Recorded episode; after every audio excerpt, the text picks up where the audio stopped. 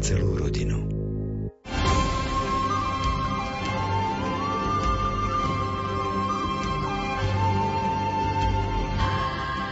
Milí priatelia, dnes sa posledný krát v roku 2019 stretávame pri čítaní a komentovaní pápežských dokumentov. V dnešnom vydaní relácie Výber z pápežských encyklík sa opäť zahlbíme do posynodálnej apoštolskej exhortácie Christus vivit, Kristus žije. Texty načítal Miroslav Kolbašský, komentáre si pripravil duchovný otec Anton Fabián a reláciu technicky pripravili Jaroslav Fabián a Martin Ďurčo.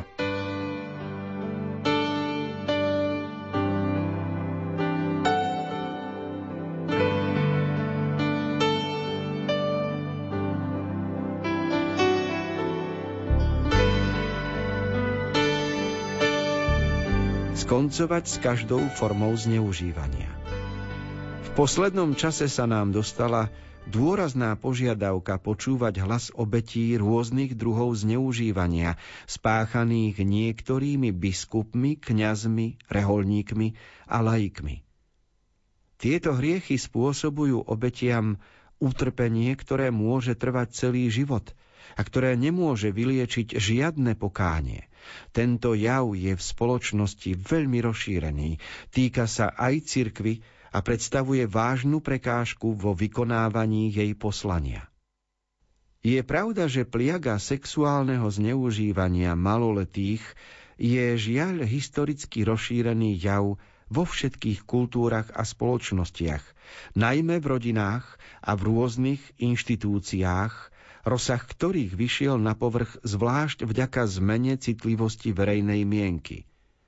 No všeobecnosť tejto pohromy a jej závažnosť v našich spoločnostiach neumenšuje jej oblúdnosť v rámci cirkvy a v oprávnenom hneve ľudí vidí cirkev odraz hnevu Boha, ktorého sme zradili a udreli do tváre.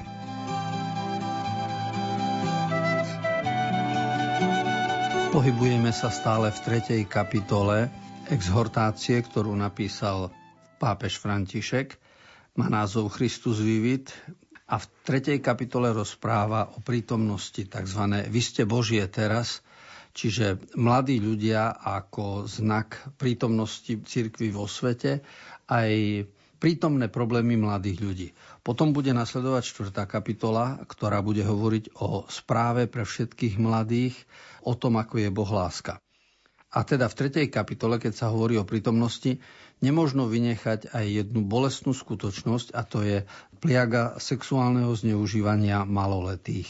Je to téma, ktorá vyvoláva hnev ľudí, ich reakcia je prirodzená a pápež veľmi pekne hovorí, že je to odrazom hnevu Boha, ktorého sme zradili a udreli do tváre tejto téme každý osobne bude musieť vyniesť na povrch svoju zodpovednosť a svoje konanie, pretože intimita je preto intimitou, že sú to oblasti schované, iným neprístupné, prežívané v súkromí. A ak sa stane to, že sa zneužijú maloletí z hľadiska sexuálneho, Vzniká aj pohoršenie pre vieru a pre spoločnosť, s ktorým sa nedá súhlasiť a musí sa pracovať na jej odstránení.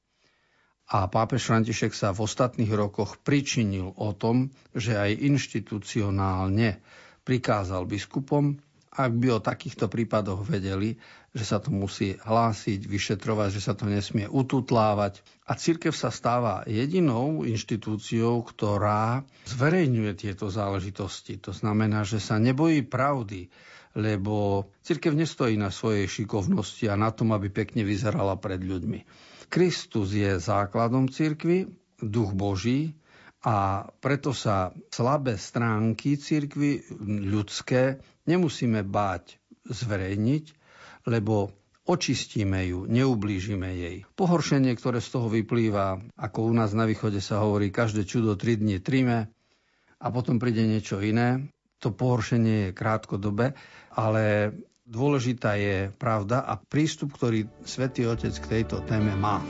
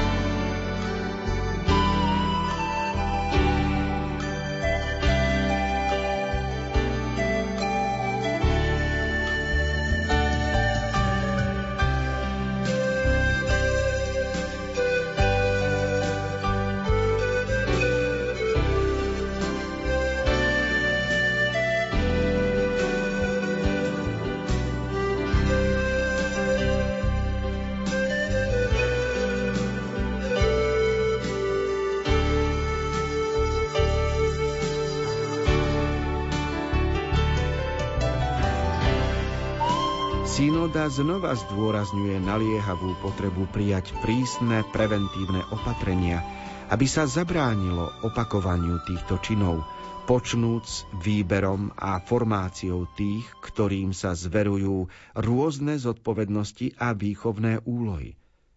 Zároveň sa nesmie upúšťať od rozhodnutia podniknúť príslušné kroky a uplatniť sankcie, ktoré sú také potrebné. A toto všetko s Kristovou milosťou. Už sa nemožno vrátiť späť.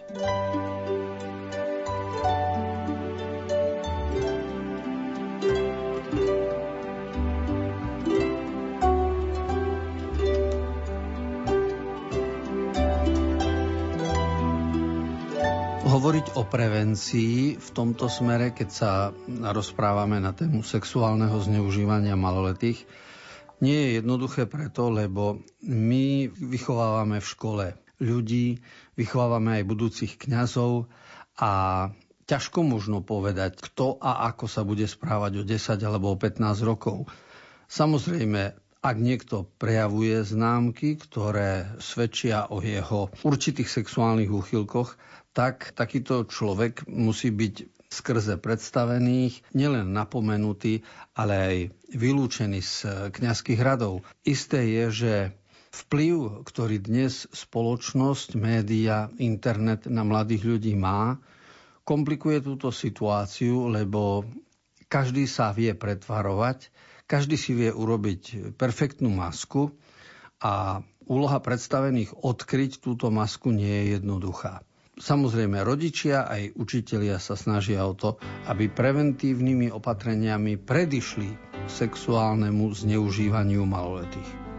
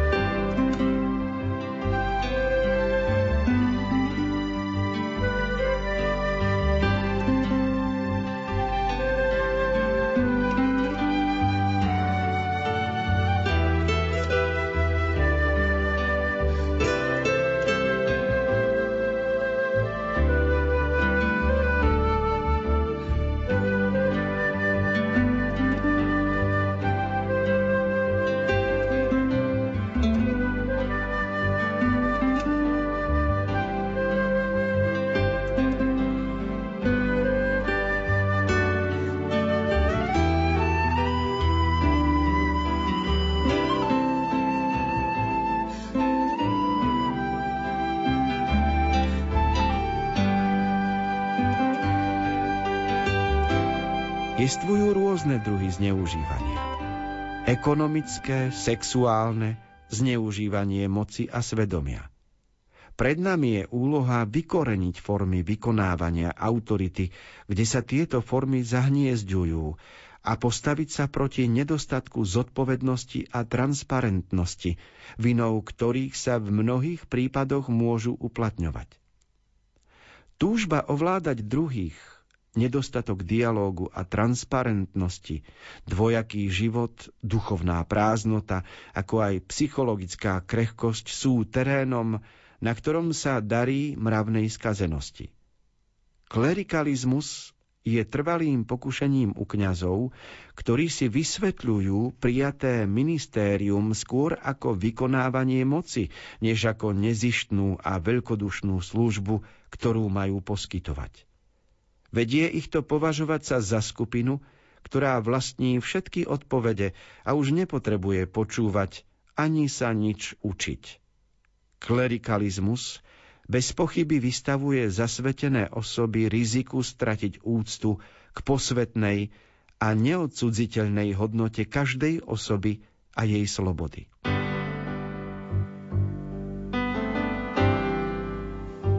Dokumenty pápeža sú komplexné.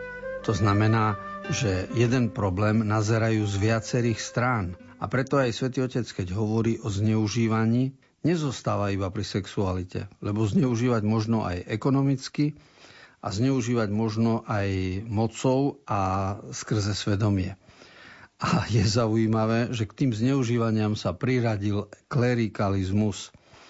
Vláda, ktorá spočíva v tom, že si kňaz o sebe myslí, že skrze kňazské svetenie je niečo viac ako iní ľudia. Určitú vinu na tom má aj výchova, lebo za niekoľko rokov v seminári sa vštepuje mladým ľuďom aj to, čím sú oni preto, že si zvolili celý bát oproti ostatným, ktorí žijú v manželstvách. Ale dnes vidíme, aké dôležité je očistiť túto rovinu rozmýšľania a pochopiť, že ak je niekto vysvetený, povyšený na kňaza, tak to je preto, aby slúžil, čiže je posvetený na službu a nie na panovanie. On je posvetený na to, aby pomáhal a nie, aby rozkazoval. A keď nepochopil svoje posvetenie na kňaza ako na službu, čiže ministerium, ale pochopil svoje posvetenie na kňaza ako na vyvýšenie nad ostatnými, lebo on je dokonalejší, keďže ovláda e, sexualitu a, a, a inštitút manželstva mu je cudzí, tak potom sa stáva, že ten klerikalizmus je nebezpečným nástrojom ovládania a manipulácie ľudí. A to, že o tom Svetý Otec otvorene hovorí a to, že sa o tejto téme otvorene hovorí, už e, jasne prezrádza určitý posun vo vývoji aj cirkevnej náuky o klerikoch a laikoch.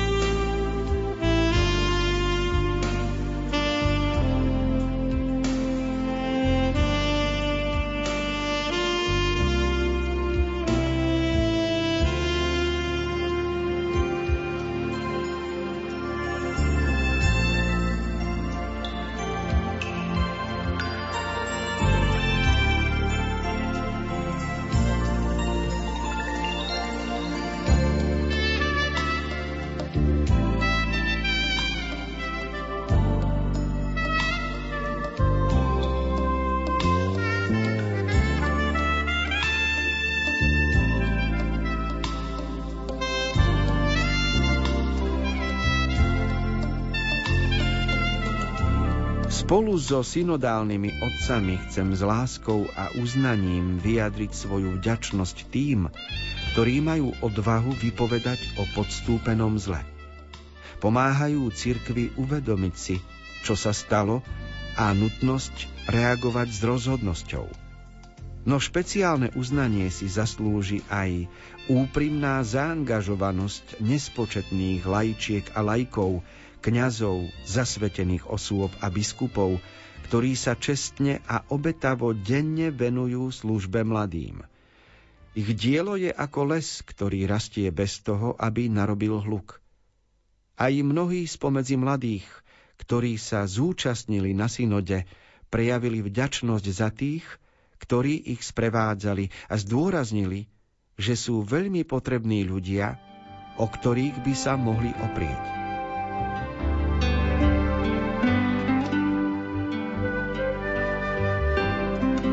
Keďže kapitola má názov o skoncovaní s každou formou zneužívania a keďže uvažujeme o sexuálnom zneužívaní aj o klerikalizme ako o forme zneužívania, potom by si niekto mohol povedať, že radšej dajme od mladých ľudí ruky preč a to preto, aby nás nikto neobvinil, že sme niečo urobili nemravné, nečestné a podobne.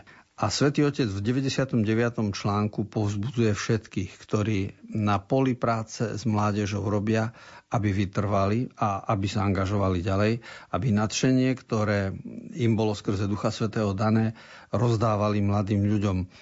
Lebo vždy sú potrební ľudia, jeden pre druhého, ako svetkovia viery a každá evangelizácia sa odvíja od toho, nakoľko sme vo viere nadšení, a máme chuť svedčiť o Božej láske. Táto práca je nedocenená. Svetý Otec ju prirovnáva k lesu, lebo hovorí, že les rastie bez toho, aby narobil hluk. Hovorí sa taká arabská múdrosť, že pri predaji koní nechajú sa kone bežať a pozoruje sa, ktorý kôň ako za sebou víri prach. A najlepšie cvála kôň, za ktorým prach nevidno. A tu je dôležitosť pastorácie, evangelizácie každého kňaza, rodiča, každého učiteľa, ktorý hovorí mladým ľuďom o živote.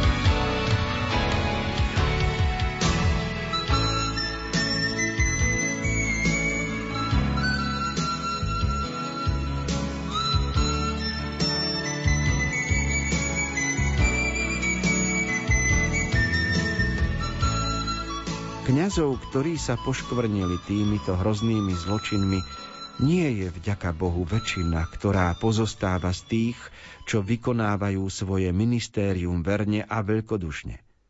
Mladých prosím, aby sa nechali podnecovať touto väčšinou. A ak zbadáte, že sa niektorý kňaz nachádza v nebezpečenstve, lebo stratil radosť zo svojej služby, hľadá citovú kompenzáciu alebo nastúpil na pomílenú cestu, Majte odvahu pripomenúť mu jeho záväzok voči Bohu a voči jeho ľudu. Vy sami mu ohlasujte evanielium a povzbuďte ho, aby zostal na správnej ceste. Keď tak urobíte, poskytnete mu neoceniteľnú pomoc v tom základnom aspekte. Zabránite, aby sa vyhol zopakovaniu týchto krutých činov. Tento čierny mrak bude výzvou aj pre mladých, ktorí milujú Ježiša Krista a jeho cirkev pretože môžu veľmi prispieť k uzdraveniu tejto rany, ak ponúknú svoju schopnosť obnovovať, nabádať a vyžadovať dôslednosť a svedectvo, vrátiť sa k snom a prichádzať s novými myšlienkami. Výchovný proces nie je ľahký, ale určite sa dá povedať, že tak ako rodičia vychovávajú deti, tak zase postoje detí a správanie sa detí formuje rodičov. A niečo podobné je aj v evangelizácii a v pastorácii. Kňaz účinkuje pre ľudí, ale aj ľudia svojimi postojmi formujú kňazov. A preto svätý Otec vyzýva, ak zbadáte niektorého kňaza, že stratil radosť zo svojej služby, alebo hľada citovú kompenzáciu v náruči niektorej ženy, alebo má nejaké iné prejavy, mali by sme mať odvahu pripomenúť kňazovi jeho záväzok voči Bohu a voči ľudu. A svätý Otec hovorí takú peknú vetu. Vy sami mu ohlasujte evanílium a povzbudte ho, aby zostal na správnej ceste.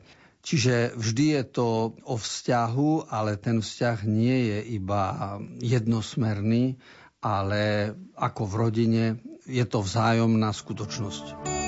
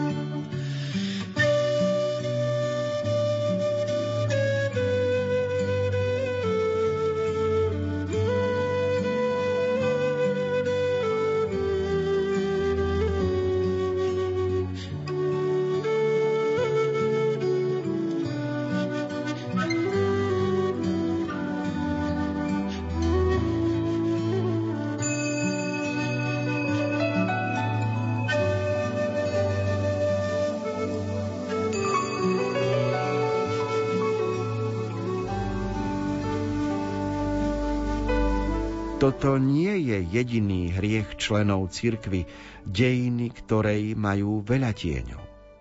Naše hriechy sú pred očami všetkých. Nelútostne sa odrážajú na vrázkach tisícročnej tváre cirkvy, ktorá je matkou a učiteľkou, pretože kráča už 2000 rokov, prežívajúc radosti a nádeje, žalosti a úzkosti ľudí. A kráča taká, aká je – bez toho, aby sa utiekala k estetickej chirurgii. Nebojí sa ukázať hriechy svojich členov, i keď sa ich niektorí občas usilujú skryť pred ohnivým svetlom obmývajúceho a očistujúceho Božieho slova. A neprestáva denne s hambou opakovať Zmiluj sa, Bože, nado mnou pre svoje milosrdenstvo. Svoj hriech mám stále pred sebou. Pripomeňme si však, že matku neopúšťame, keď je zranená. Naopak sprevádzame ju, aby mohla pozbierať všetku svoju silu a schopnosť začať vždy od znova.